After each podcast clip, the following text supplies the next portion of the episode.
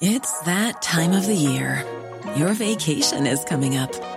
You can already hear the beach waves, feel the warm breeze, relax, and think about work. You really, really want it all to work out while you're away. Monday.com gives you and the team that peace of mind. When all work is on one platform and everyone's in sync, things just flow wherever you are. Tap the banner to go to Monday.com.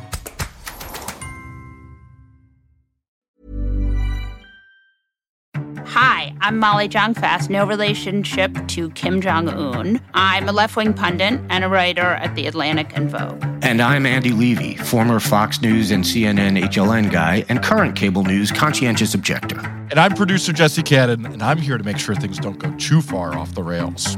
We're here to have fun, smart conversations with the wisest and funniest people in science and media and politics that help make what's happening today clearer. Our world has been turned upside down, and on the new abnormal, we'll talk about the people who got us into this mess and how we'll hopefully get ourselves out of it. What an interesting show we have today. First, we're going to talk to Vladimir Ashurkov, executive director of Alexei Navalny's Anti Corruption Foundation. He's going to talk to us about Russia's invasion of the Ukraine. Then we'll talk to NBC News' John Allen about all the fun he had attending CPAC. But first, let's have some fun. Andy Levy. Molly Jong-Fast. Since everything is always 2016 and we are trapped in that horrible year forever and ever and ever, we find ourselves in the middle of this absolutely heartbreaking conflict where Vladimir Putin is trying to take Ukraine. Nobody even knows why, though there are many theories. And Republicans find themselves very much on the wrong side of this. Well, found themselves very much on the wrong side of this. The Republicans, to a large degree, started off as either pro Putin or sort of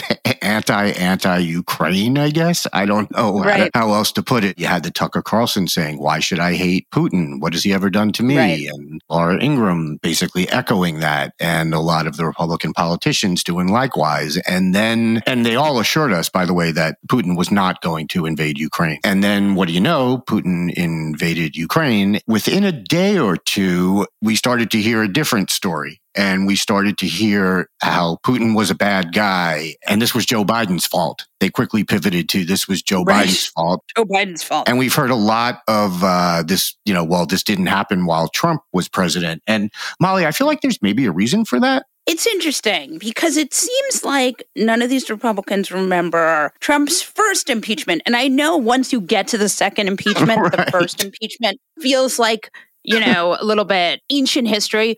But I would like to say his first impeachment, we would like you to do us a favor, though. And then he goes on to ask Zelensky, who at the time, none of us really knew who he was. He had just won. He was a Jewish comedian in his early 40s, like you and I, except without the comedian part. You know, we didn't really know, right? That he Trump got on the phone with him, he blackmailed him, he held up the aid. You know, there was a whistleblower. A lot of people came forward, and we saw that Trump was trying to get dirt on Joe Biden. Now, the rest of Trump's administration, he spent praising Putin and talking about how great he was and how smart he was and how handsome he was and how intelligent he was. Now, Putin is a bloodthirsty autocrat and is killing all of these civilians. Republicans are yet again covering for Trump. Yeah, and it's important to remember that what Trump held up was to be this aid package that included like javelin missiles and stuff like that. Right. And Trump basically said, "Well, we need you to dig up this dirt on, you know, this is where the Hunter Biden stuff came into play and stuff like that." And he held up the sale of of the javelin missiles, et cetera. You know, now he talks about, "Well, I'm the one that I, I sold the missiles to." Ukraine. Well, he did that after all of this came out and basically he had no choice. And he then had to just go ahead and do the sale without the quid pro quo that he was that he was searching for. But the only reason he did that is because it leaked. As you said, there was a leaker. Right. And that's why he sold them. And now, you know, like you said, this is all being memory hold. And now it's, you know, Donald Trump, staunch defender of Ukraine, uh, which no, not, not quite the case. And in fact, we know Donald Trump worked pretty hard to hinder NATO throughout his term and to hold up this aid to Ukraine. And then people say, well, why didn't Putin invade while Trump was president? It must be because he was scared of him. No, because he was getting everything he wanted under Trump's Yeah. administration. And also, he, Putin was a little busy adventuring in Syria. But it is interesting that you see Don Jr., perhaps you've heard of him, the ex president's large adult son, who was deemed too stupid to collude with Russia, as you remember from yes. his Trump Tower meeting. Who among us could forget? Like, talk about white privilege. We're sorry, you can't, he didn't do crimes because he's too dumb. Right. Okay. Like, talk about giving the benefit of the doubt. That guy said that the reason that Putin didn't invade when his dad was president was obviously because he knew that his dad had balls. Yeah, it's the constant memory holding. And this is, you know, again, we, and we're seeing that now with Tucker Carlson and with a whole bunch of Republican politicians who are now uh, Ron Johnson, who was Putin's best friend in Congress, basically, is now talking about how look, this shows that Joe Biden is weak and all this stuff. The thing is, they all know they're going to they they can get away with it. That's the most troubling part is that all these people know that they can can turn on a dime and switch their position to the literal opposite of what it was, and the Republican base will just sort of nod along and act like this has always been the case it's so frustrating because they keep getting away with it. I don't understand how. I don't understand how you watch these people change to the exact opposite of the position they held like a day earlier and you nod along and say, yeah, he's right. This was, this is Biden's fault. Thank God for the Republicans being strong. But, but they do. Yes, and it is pretty unbelievable that again, the thing that I I'm really struck by is the GOP messaging arm is so organized and so set up. And there is nothing like that in the Democratic Party. Obviously, there are people who will say to me, well, the mainstream media. But again, I would argue that the mainstream media is trying to get to the truth and not the narrative that works to support the party. In this case, you see that the Republicans, you know, there was a minute, you know, it started out with a lot of people on Fox News and that crew saying, you know, Vladimir Putin's our friend. He gave lots of money to the NRA. Let's not overreact here. And then it gets harder in our world of internet. It gets harder and harder to ignore war crimes as Putin is, you know, sending in miles and miles long columns of troops and bombing civilian buildings. These guys had to pivot, right? Because they can't say Putin's a good guy and then, you know, he's killing these Ukrainian children. So now they're pivoting to this never happened under Trump, which I guess is true, but you know, they're sort of ignoring the hours and hours and hours of Trump telling Putin how great he is. And remember when intelligence services said that the election had, you know, had been interfered, it was the Russians, and then Trump stood up. He told me he didn't do it, and I have no reason, you know, to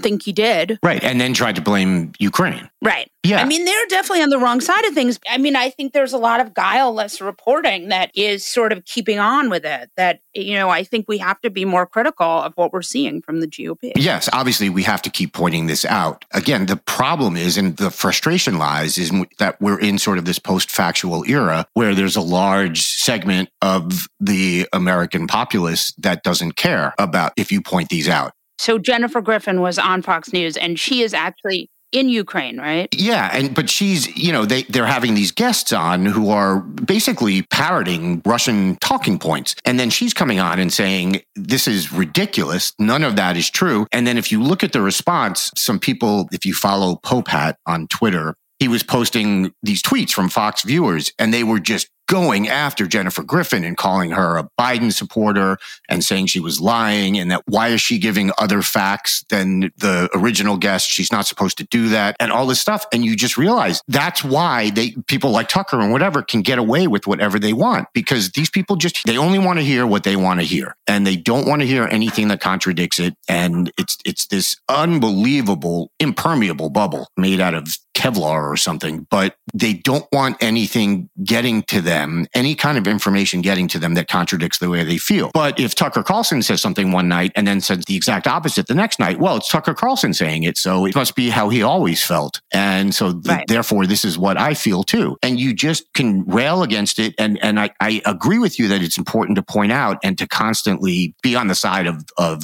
fact, but it's just getting through to these people. You watch CPAC and, and these people talk, and they are very clearly living in a world that is completely divorced from the real one. I think it's a yes, it's a post fact kind of world that these people are inhabiting.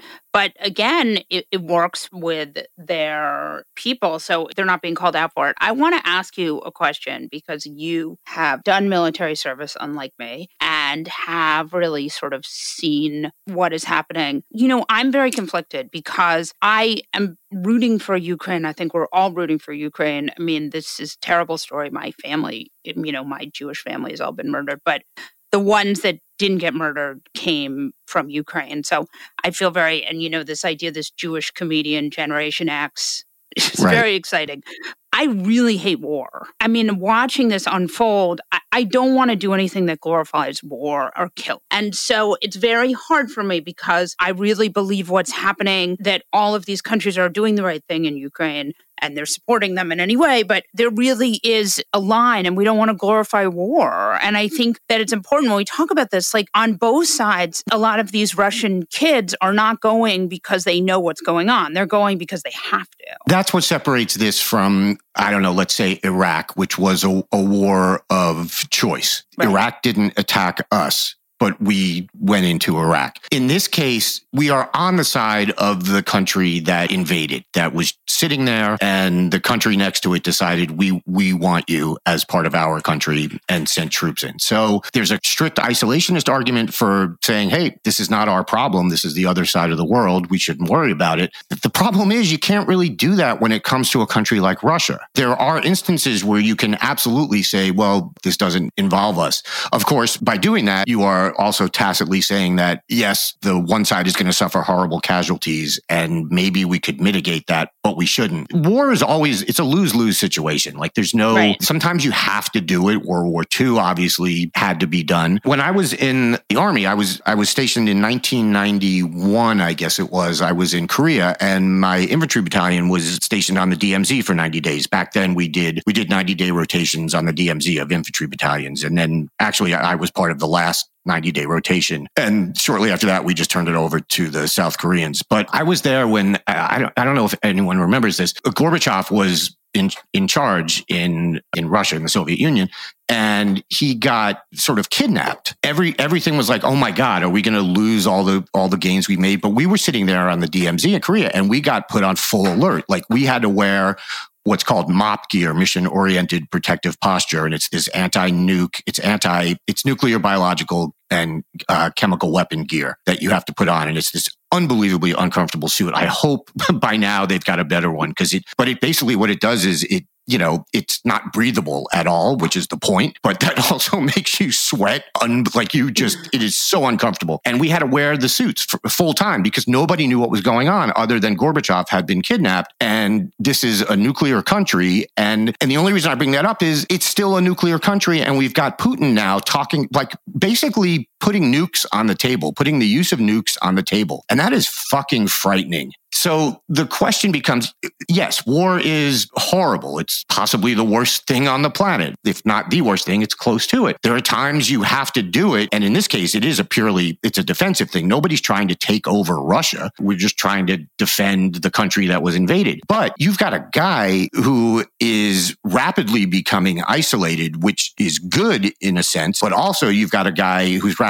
becoming isolated, who is looking around going, is my only friend left the nuclear button and that's right. terrifying. And so you've, you, we've got to sort of walk this fine line. And I've seen people saying, look, you know, this war is obviously not going the way Putin planned. Uh, I mean, right. I, I, think he thought this was going to be a cakewalk and that, you know, be sitting in Kiev right now, controlling the entire country. And it's not. And you start to worry when someone like that doesn't get what they want easily, how quickly they'll go to what you would hope would be an unthinkable option, but maybe is not. Is there any kind of off ramp you can give him? I've heard people starting to talk about this. We got to give Russia an off ramp here. I don't know what that thing is. And right. part of me is like, fuck that. You know, this guy started a war. You don't give him an out. But the other part is, eh, he's got I think more Right. nukes than anyone else in the world, including Yeah. us. I don't know, but I don't know what you give them. You're not going to give them any part of Ukraine. That's not fair to Ukraine. But I, it's Right. just the whole thing is terrifying. And I remember feeling on the DMZ when you just walked around going, "What the hell is going on?" Like, are we at that point? Everything had been trending in the right direction in the Soviet Union, and it was perestroika, and you know, and then all of a sudden it was like you're sitting there thinking, could this all be wiped out in like over a weekend? You know, it's Yeah. terrifying.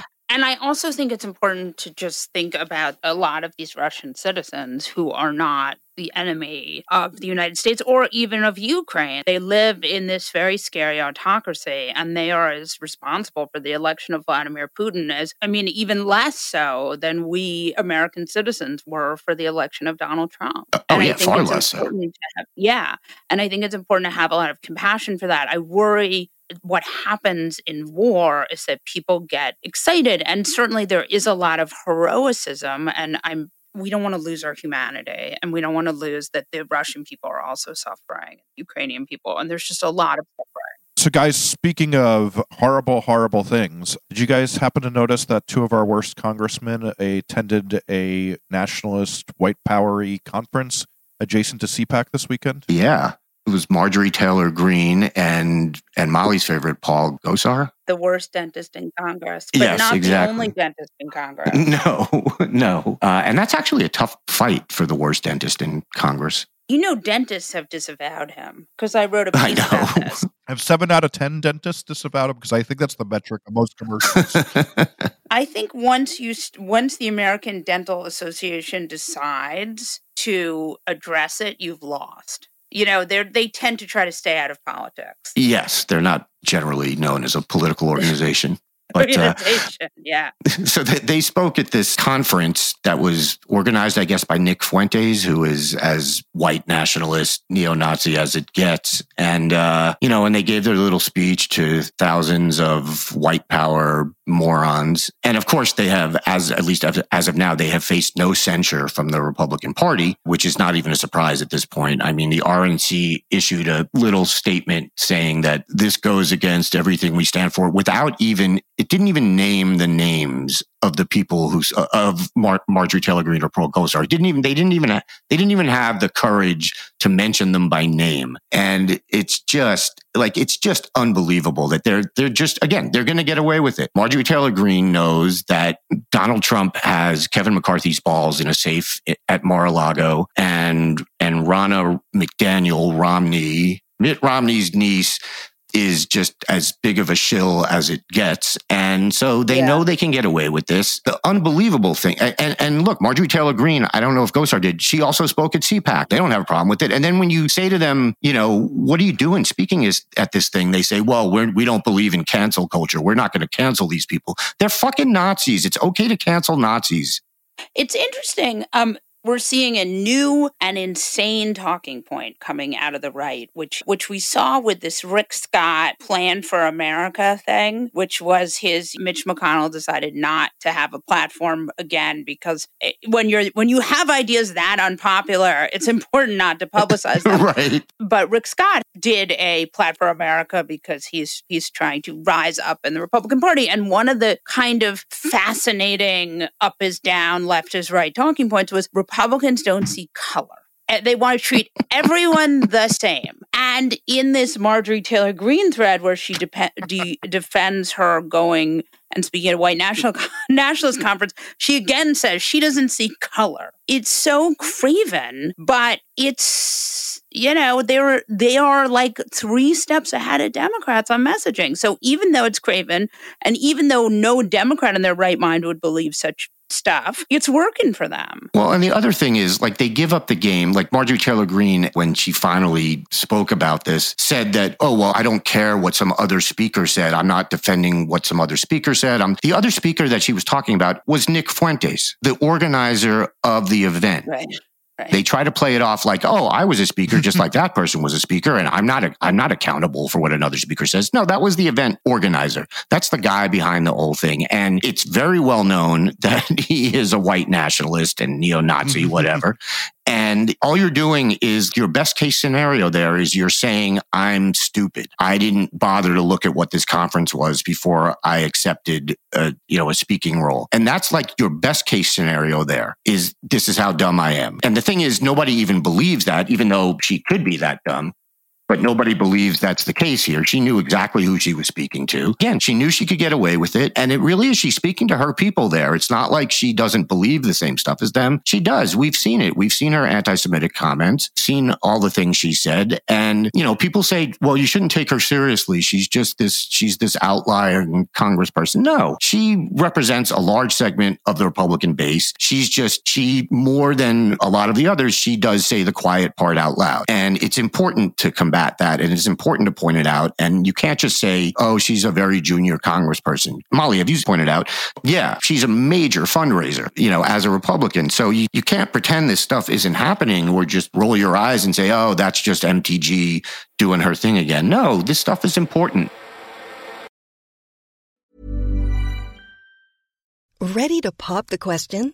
The jewelers at BlueNile.com have got sparkle down to a science with beautiful lab grown diamonds worthy of your most brilliant moments. Their lab grown diamonds are independently graded and guaranteed identical to natural diamonds, and they're ready to ship to your door. Go to Bluenile.com and use promo code LISTEN to get $50 off your purchase of $500 or more. That's code LISTEN at Bluenile.com for $50 off. Bluenile.com code LISTEN. Here's a cool fact a crocodile can't stick out its tongue. Another cool fact you can get short term health insurance for a month or just under a year in some states. United Healthcare short term insurance plans are designed for people who are between jobs, coming off their parents' plan, or turning a side hustle into a full time gig. Underwritten by Golden Rule Insurance Company, they offer flexible, budget friendly coverage with access to a nationwide network of doctors and hospitals. Get more cool facts about United Healthcare short term plans at uh1.com.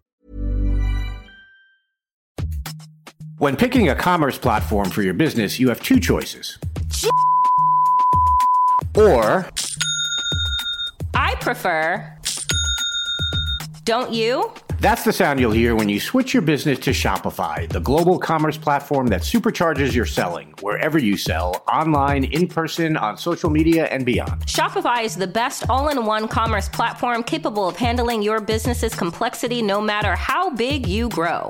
Step up to Shopify and harness the best converting checkout and the same intuitive features, trusted apps, and powerful analytics used by the world's leading brands like Rothy's, Allbirds, Brooklinen, and so much more. You're probably thinking, sure, but migrating is going to be a headache. Shopify's App Store has the migration apps you need to migrate your products, orders, customers, and more from every major e commerce platform to Shopify. If you're anything like me, you're one of those don't put me in a box people. Everyone who knows me knows knows I'm a don't put me in a box person. And thankfully, Shopify never will because with Shopify, control of your brand and business is always in your hands from your storefront look to your back office operations. I hate when checking out from an online store and then having to pull out my credit card and type in all those numbers. A Shopify store remembers my shipping address and payment information. So if I'm on the couch and my wallet is on the kitchen counter, I don't even have to get up. Stop leaving sales on the table. Switch your business to Shopify and discover why millions trust Shopify as their all in one commerce platform to build, grow, and run their business. Sign up today for your $1 per month trial period at shopify.com slash abnormal, all lowercase.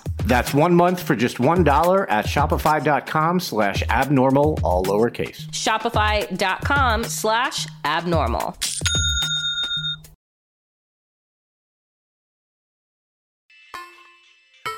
Vladimir Ashurkov is the executive director of the Anti Corruption Foundation. Welcome to the new abnormal, Vladimir. Thank you uh, for having me. This must be a moment in time when the rest of the world sees what you've known all along. It's true. For years, our organization has been exposing corruption and human rights abuse of Russian state. And we indeed were pointing out to the situation where Putin is is unconstrained by anything And we have pointed out to his continued assertiveness over years, but nobody really expected that this brutal invasion will happen. So, give us a little bit of background for our listeners who do not know exactly how you got involved in this anti corruption foundation that you are involved in. Sure. So, most of my career has been in finance investments. I got an MBA from Wharton School at the University of Pennsylvania. I worked in Russia in a variety of uh, executive positions in uh, finance. And uh, in 2009, I started reading blog of a young lawyer, Alexei Navalny, uh, who was focusing on fighting graft and corruption in large state-owned enterprises. And I was always interested in politics and government, but I never was a member of any political party or anything like that. But uh, his approach resonated with me. So I wrote him an email, said, Well, I like what you're doing. I have a lot of experience in finance. Let me help you in my spare time. And I did that. We registered the Anti Corruption Foundation, which became the platform for Navalny's political and civil activities. And then um, a couple of years after that, I had to leave my corporate job. So I focused full time on civil activities. And then a couple of years after that, it became not safe for me to be in Russia. So me and my family moved, moved to London and the UK gave you asylum in the UK. Political asylum, yes. I continue working with uh, our team, even though Alexei is in prison. We have about 50 people working in our organization outside of Russia uh, in different parts of Europe. So explain to us what has happened with Navalny now. Navalny's story has really been epic. Over years, he grown into to the most prominent opponent and enemy of Vladimir Putin. He was poisoned by Novichok, by this nerve agent in August 2020, and he miraculously recovered.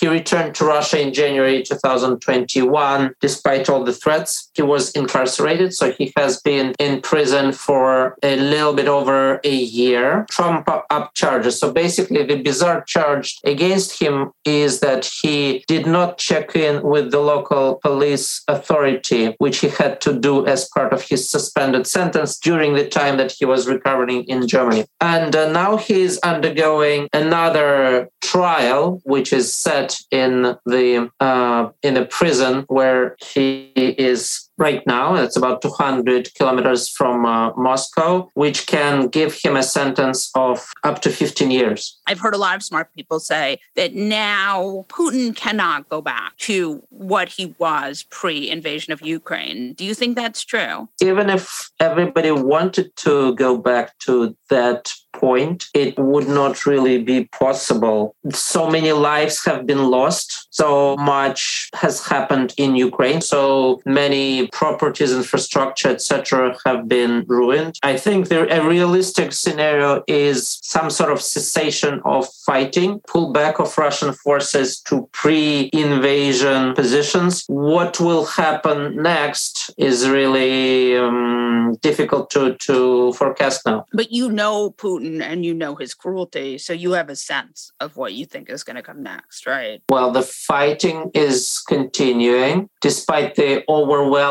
military advantage of Russian forces. Ukrainians have put uh, up probably unexpected uh, level of resistance, both the military and civilians. Armaments increasingly flow from the Western countries to Ukraine. So militarily, I don't think the, this conflict is really decided. And even if Putin is successful in capturing large parts of Ukrainian territory, even the capital, Kiev, I don't think he can put together a sustainable sort of government in a country that is so hostile to Russia now. You've sort of seen Putin in action. So you can weigh in on this in a way that others can't.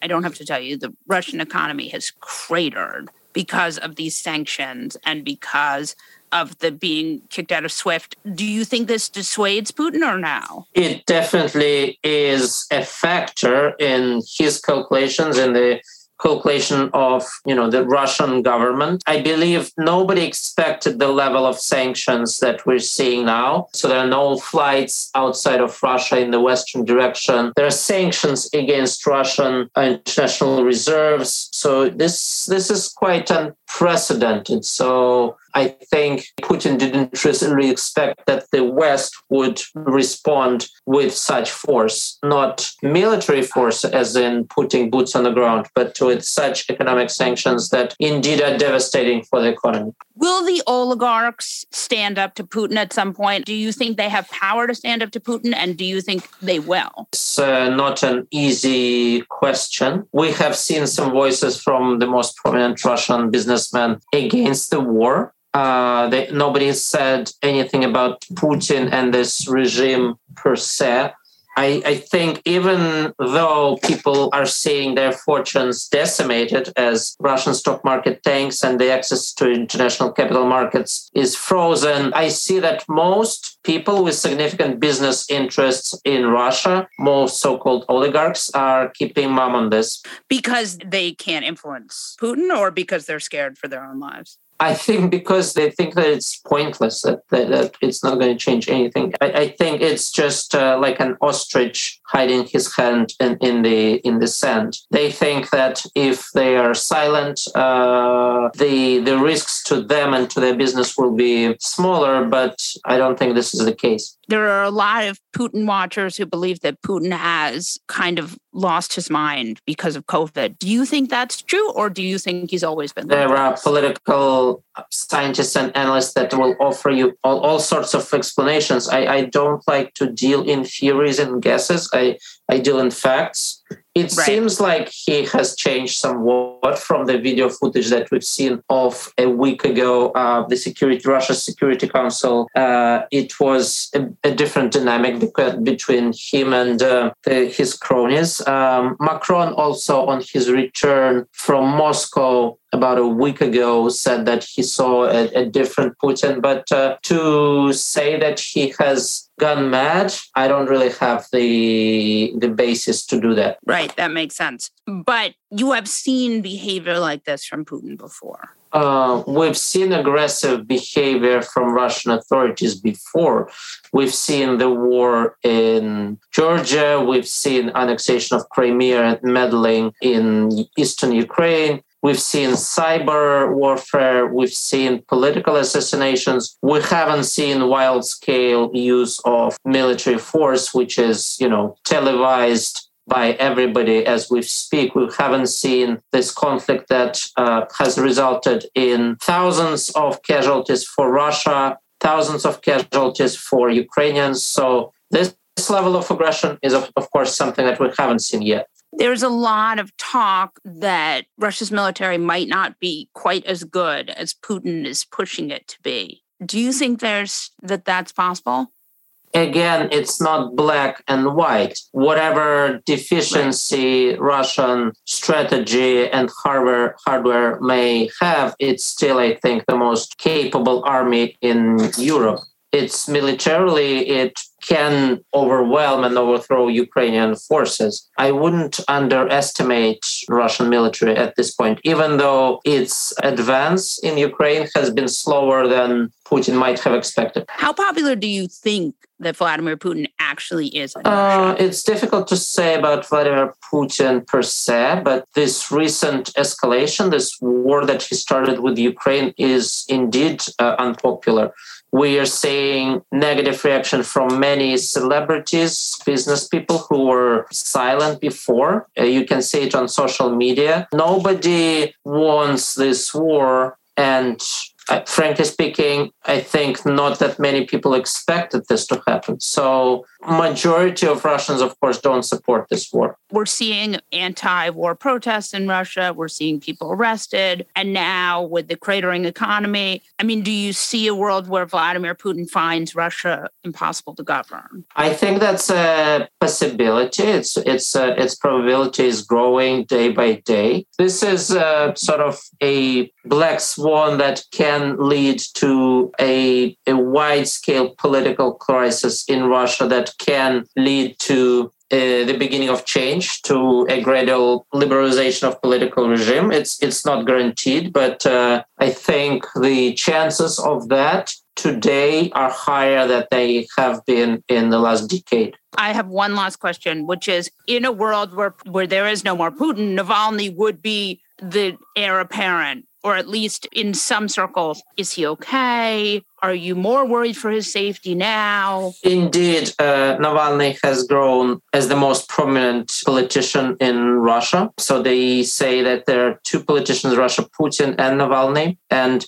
if Putin is uh, somehow out of the picture, of course, Navalny will enter the political field. And his movement is probably, if we talk about right now, is the most powerful independent political force uh, in Russia. Indeed, he is in prison now. And given this, this uh, situation with this turmoil and upheaval internationally within Russia, it's indeed the risk for to Alexei's life is higher. But uh, we, as his allies, as his colleagues, we, we try to do what we can to keep his situation in the spotlight for international public opinion and for global media. Navalny has defied odds many times in respect of his life. We believe that he will do this this time around again. Well, I hope that you both stay safe. Thank you so much for joining us. Thank you.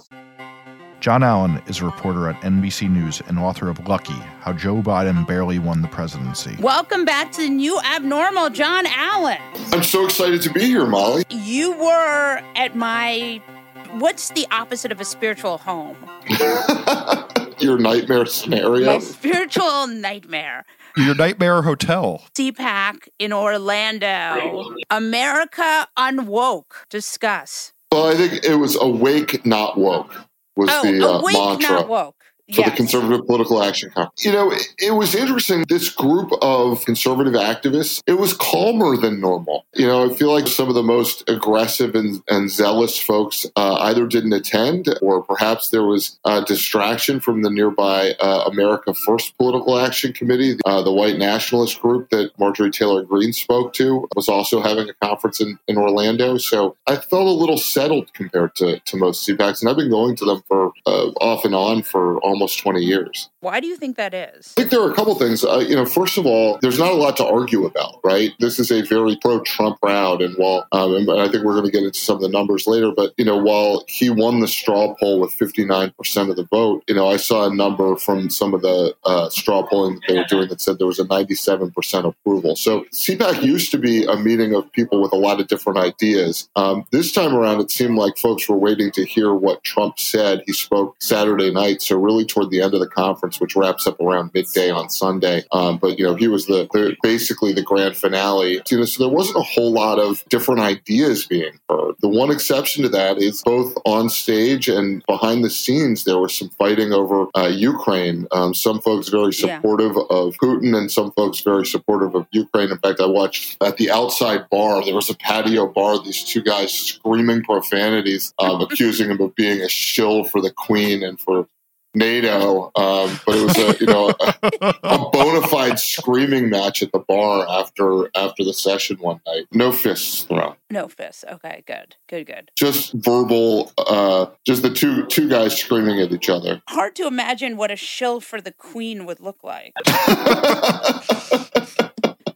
a shill for well, Big Royal? Yeah, I, I, don't want to comment on the uh, on the public relation efforts at uh, Buckingham Palace. Seems like a rough uh, rough patch of uh, land to dive into. It's interesting. So what I saw, Marco Rubio, who is like a broken shell of a husk of what once was a man on there talking about how the true enemy was Marxism at nine o'clock on Saturday morning. I feel like for Marco Rubio, the true enemy is Trumpism. I mean, by the end of that night, Donald Trump was on stage blaming Joe Biden for the violence in Eastern Europe. Um, you know, and that's that's what the you know the, the sort of Trump view of this is one that does not blame Putin, one that calls Putin smart, right, and Biden dumb In fact, that's what Trump did. And at no point did he issue any criticism of Vladimir Putin, uh, but was careful, it seemed, not to take sides other than that Joe Biden is bad.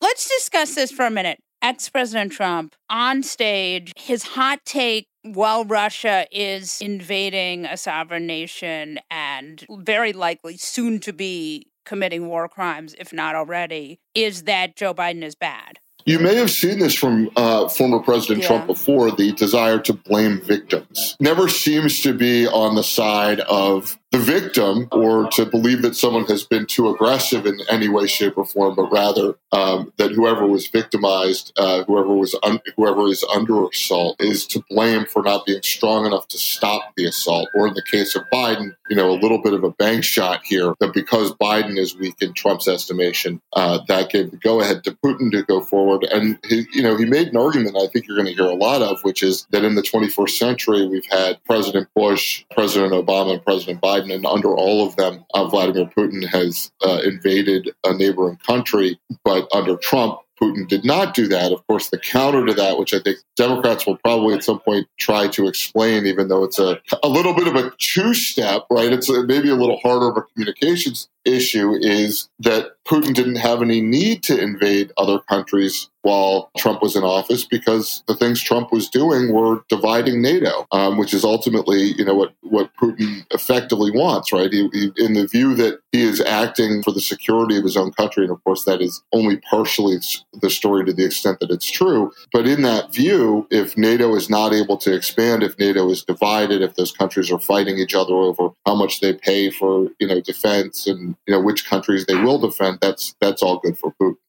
Um, and that was the case during the Trump. You really didn't hear Trump criticize Putin. I did not. I mean, uh, I think there Right. was something about you know how how sad this Right. is, right? Like that's his take. It's sad, right? Like it's a very sort of passive take for somebody who's normally pretty aggressive in what they're saying. But this was not a case where he was saying, you know, Putin's a bad guy, Putin's a madman, he's an autocrat, territorial expansionist. None, none of that stuff. Much more Joe Biden's to blame for for what's going on. So you sh- it's not even clear that Trump thinks this is a bad thing. Maybe a sad thing, but not clear that he thinks it's a bad. So let's move on to uh, the future of the Republican Party, Donald Trump Jr.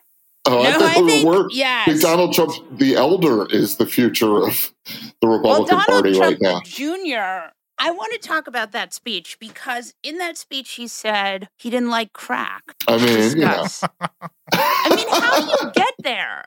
I mean, you're giving a speech at CPAC. How do you even get to saying crack is not for me? I mean, Republicans have always been the party of cocaine over crack. Crack is for Democrats. This is a culture war as old as the 80s. Um, what was that speech like? Were they lo- was the crowd loving it, or was the crowd sort of baffled by it? Molly, I'm I'm not going to lie to you here on the air. Yeah, I, I did not. That's a speech I did not watch. you skipped Don Jr. I skipped Don Jr. I, I had to get to the airport. Do you have any sense of what Tulsi Gabbard said? I do. I mean, this is interesting. I, I talked to Matt Schlapp, the um, chairman of the American Conservative Union, the head of this uh, CPAC conference about that. And I asked if he had if he had invited Gabbard, if he had reached out to her first. And he said that actually it was Kristi Noem, the uh, governor of South Dakota, that had arranged for Tulsi Gabbard to speak. And what you know what he said was effectively he doesn't have to agree with everybody on 100%, but that what 100% for them to be somebody who's featured at CPAC. But if there's a point that they want to make that is that is something that fits in with what the crowd wants to hear, then they should speak there. What What does the crowd want to hear from Tulsi Gabbard? The Democrats are bad. I mean, that's her take, right? I mean, I mean, I don't know. I mean, I that cults are good. I mean, I don't know. sometimes it's hard to follow the logic. I mean, you know, but but that's been Tulsi Gabbard's shtick for a long time, right? Like the Democrat uh, who who has turned on all the other Democrats. But she also is pro Putin and pro Assad, right? She wouldn't say it quite that way, but certainly her critics look at what she says and what she's done, and and you know that's their assessment. So, top line, you've been to other CPAC. The state of CPAC is. The state of CPAC is, um, you know, relatively strong, and it's super Trumpy. But oddly subdued. Uh, oddly a little subdued. You know, usually they're a little more fireworks. Usually the crowd's even a little bit more into it. They were pretty excited for Trump himself, but, you know, everything else seemed like a little bit of a prelude. Ron DeSantis, uh, the governor of Florida, um, you know, b- basically playing on the home field there in Orlando was certainly somebody who was very well received by the crowd. He threw a lot of punches uh, at Democrats and um, they applauded him lustily, some standing ovations. Uh, but for the most part, it was pretty subdued.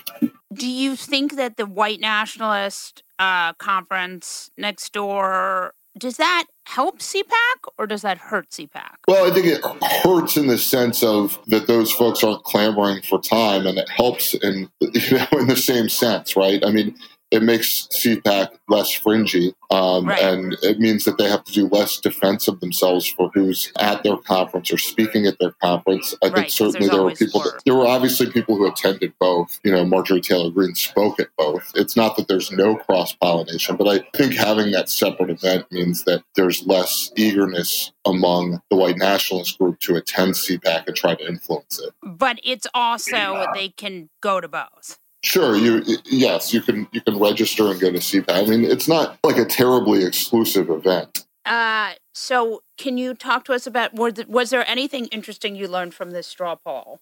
Well, I think there were like sort of two big takeaways from the straw poll. The one is that Donald Trump is still dominant uh, among the field. In his home game, Ron DeSantis uh, stood out as the giant among the dwarves beyond after Trump. You might, if you were Ron DeSantis, look at the numbers and say, well, you know, I'm in the teens, uh, even with Trump in the field, and maybe there's maybe there's a possibility of running against him. But more likely, what we're talking about is who's out there in front for the conservative activists if Trump doesn't run. And you know, again with the caveat that this was held in Orlando and easier for Ron DeSantis's supporters to get to than, than anyone else. He definitely stood head and shoulders above the rest as uh, somebody who could really unite conservatives uh, in the event that Trump doesn't run. It really is Trump's party, even aides to him who were sort of, yeah, maybe he'll run, probably he'll run, you know, just a few months ago or, are now in the category of uh, he's he's definitely running. And, you know, the only question is if he stops running. Of course, we can see that, Molly. Like, we can see he's got a full campaign schedule. He's going to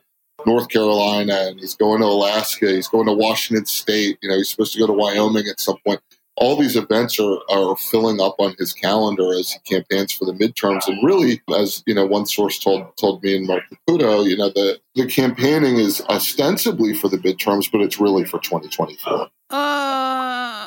And also, you know, uh, there was a golden idol of Donald Trump at this thing. So, I mean, if you want to know where the activists stand, um, it's not necessary, you know, if they have to choose between the Old Testament and the old president, they're going with the old president. Yeah. Um, sure sounds like it. You should not make false idols before God, according to the Ten Commandments. So, unless you believe that gold statue of Donald Trump is not a false idol, um, then you are contradicting the uh, the dictates of of the uh, Ten Commandments in order to support him. Oh, I'm sorry, not in order to support him, but in order to support the gold statue to Do you feel like what happened to Marco Rubio is kind of what's happened to all the other non Trumpy members of the Republican Party, like this sort of hollowing out? I mean, absolutely. If, if you've been around in Republican politics for a little while, you're not even interesting to these folks, right? You know, if you look at the numbers for like a Ted Cruz in terms of the straw poll or Marco Rubio, they're, they're the low single digits. Now, that's not the whole Republican Party. This is the folks that come to CPAC. So it's not scientific, but um, and it's not representative. And at the same time, like the most ardent activists, the folks that go to Orlando for this conference are they're still super Trumpy. And the other guys have are, have fallen away or become old news. I, I don't see Marco Rubio being a legitimate contender for the Republican presidential nomination. You know, anytime in the next dozen years. Now he's a relatively young guy, so maybe he comes back at Joe Biden's age. I mean, who could have predicted that? Biden ran in 1988, and then he ran again in 2020. So, you know, you think about that uh, 32 year gap for Rubio is young enough that he could, you know, perhaps resurrect himself at some point, but I don't think he's trusted by the conservatives. Do you think that the Republican Party, and now that you're just coming out of CPAC, do you think that the Republican Party goes, you know, will go like full anti Putin, pro Ukraine, or do you think that they'll do of a more of a Trumpy. They'll sort of take their cues from Trump. I think there's a divide. I think wa- most Washington Republicans, you know, have been and will be pro Ukraine. Um, but I think outside of elected officials in Washington, there's uh, there's more support for Putin, or to put it differently, there's less support for U.S. engagement in, uh, on behalf of Ukraine. Thank you, Jon Allen. My pleasure, Molly Jong-Fast. What's crazier than QAnon? More outlandish than Pizzagate? And scarier than a Mexican getaway with Ted Cruz? The answer is what the American right wing has planned next. Be one of the first to listen to Fever Dreams, the new podcast from the Daily Beast tracking the conspiracy slingers, orange acolytes, and straight up grifters pushing to retake power. Every Wednesday, hosts Swin Suebsaeng and Will Sommer check in on the movement of the radical right. Head to thedailybeast.com slash podcasts or your favorite podcast player to catch the first episode and get subscribed. That's Fever Dreams, which you can subscribe to wherever you get your podcasts. Andy Levy. Molly Jong-Fast? Who is your fuck that guy? My fuck that guy is someone I think you're familiar with. He, uh, at one point, was the uh, Attorney General of these United States. Uh, his name is Bill Barr. He is one of many Trump officials who looked like a John Goodman character. He has a book coming out, and his book is highly critical of former President Trump and says that the prospect of Trump running in 2024 is dismaying. You know, so you would think, well, why fuck this guy? It sounds like, you know, sounds like he's uh, welcome to the resistance, Bill Barr. But the fact of the matter is that he didn't say any of this stuff while he was in the administration. And he's just another Trump crony who has read the tea leaves and is now deciding, oh, I, uh, if I publish a book that criticizes Trump, people will be interested in it. And it's just another person who at the time did nothing. And now they end up with, you know, CNN contracts or they end up, uh, all over, all over TV in general. And they publish books. And Bill Barr is one of these people. I would never, I want to make this clear. I would never encourage anyone to torrent a book that is illegal. Uh, it's a violation of copyright law and you shouldn't do it. I'm just, if you need to read this book, there are alternate ways to do it. I mean, you take it out of a library. You know, but I'm certainly not saying you should torrent it if you need to read it. Ultimately, you don't need to read it. You don't need to hear from this guy ever again. So to him and all the other John Goodman characters who populated the Trump administration, fuck that guy. That's a good point. And I think that it is, yeah, fuck him. I, I think it's a little too late. Like he had the chance to do the right thing and he chose not to. And now he wants to sell a book on it. Who's your fuck that guy, Molly? My fuck that guy is this sort of Tucker Carlson right wing industrial complex that is targeting Joe Biden's Supreme Court nominee, Judge uh, Brown Jackson. Um, I think that uh, there's been a lot of really coordinated Republican messaging about how it's not, I mean, this is like so Republican messaging. It's racist to nominate a black woman because it doesn't give Right. opportunities to, you know, white, mediocre white guys because they haven't had enough opportunities. I thought they didn't see color. Right. They don't see color, but the color they do see is they want to see white. So uh, they're very mad about the idea that Biden wants to nominate a black woman to the Supreme Court. There have never been any black women to the Supreme Court, right? So you would think that this might be uh, something to that important. And Biden has picked an incredibly qualified candidate who also has this, you know, has this incredible career trajectory, but has also been a uh, public defender, which is a, little bit unusual and also quite exciting because a lot of what they do in the Supreme Court is the law. so it's nice to have people who have worked on other parts of the law. And of course, Tucker Carlson has attacked her because she is black and he is a racist. And so for that, he is yet again my fuck that guy. it's got, he's got to be in the lead, right? I think he's a pretty frequent flyer at this point. Yeah. Definitely post uh, Trump leaving office. He's, he's one. On that note, we'll wrap this episode of The New Abnormal from The Daily Beast. In future episodes, we'll be talking to smart folks from The Daily Beast and beyond, from media, culture, politics, and science, who will help us understand what's happening to our country and the world. We hope you'll subscribe to us on your favorite podcast app and share the show on social media. Thanks so much for listening, and we'll see you again on the next episode.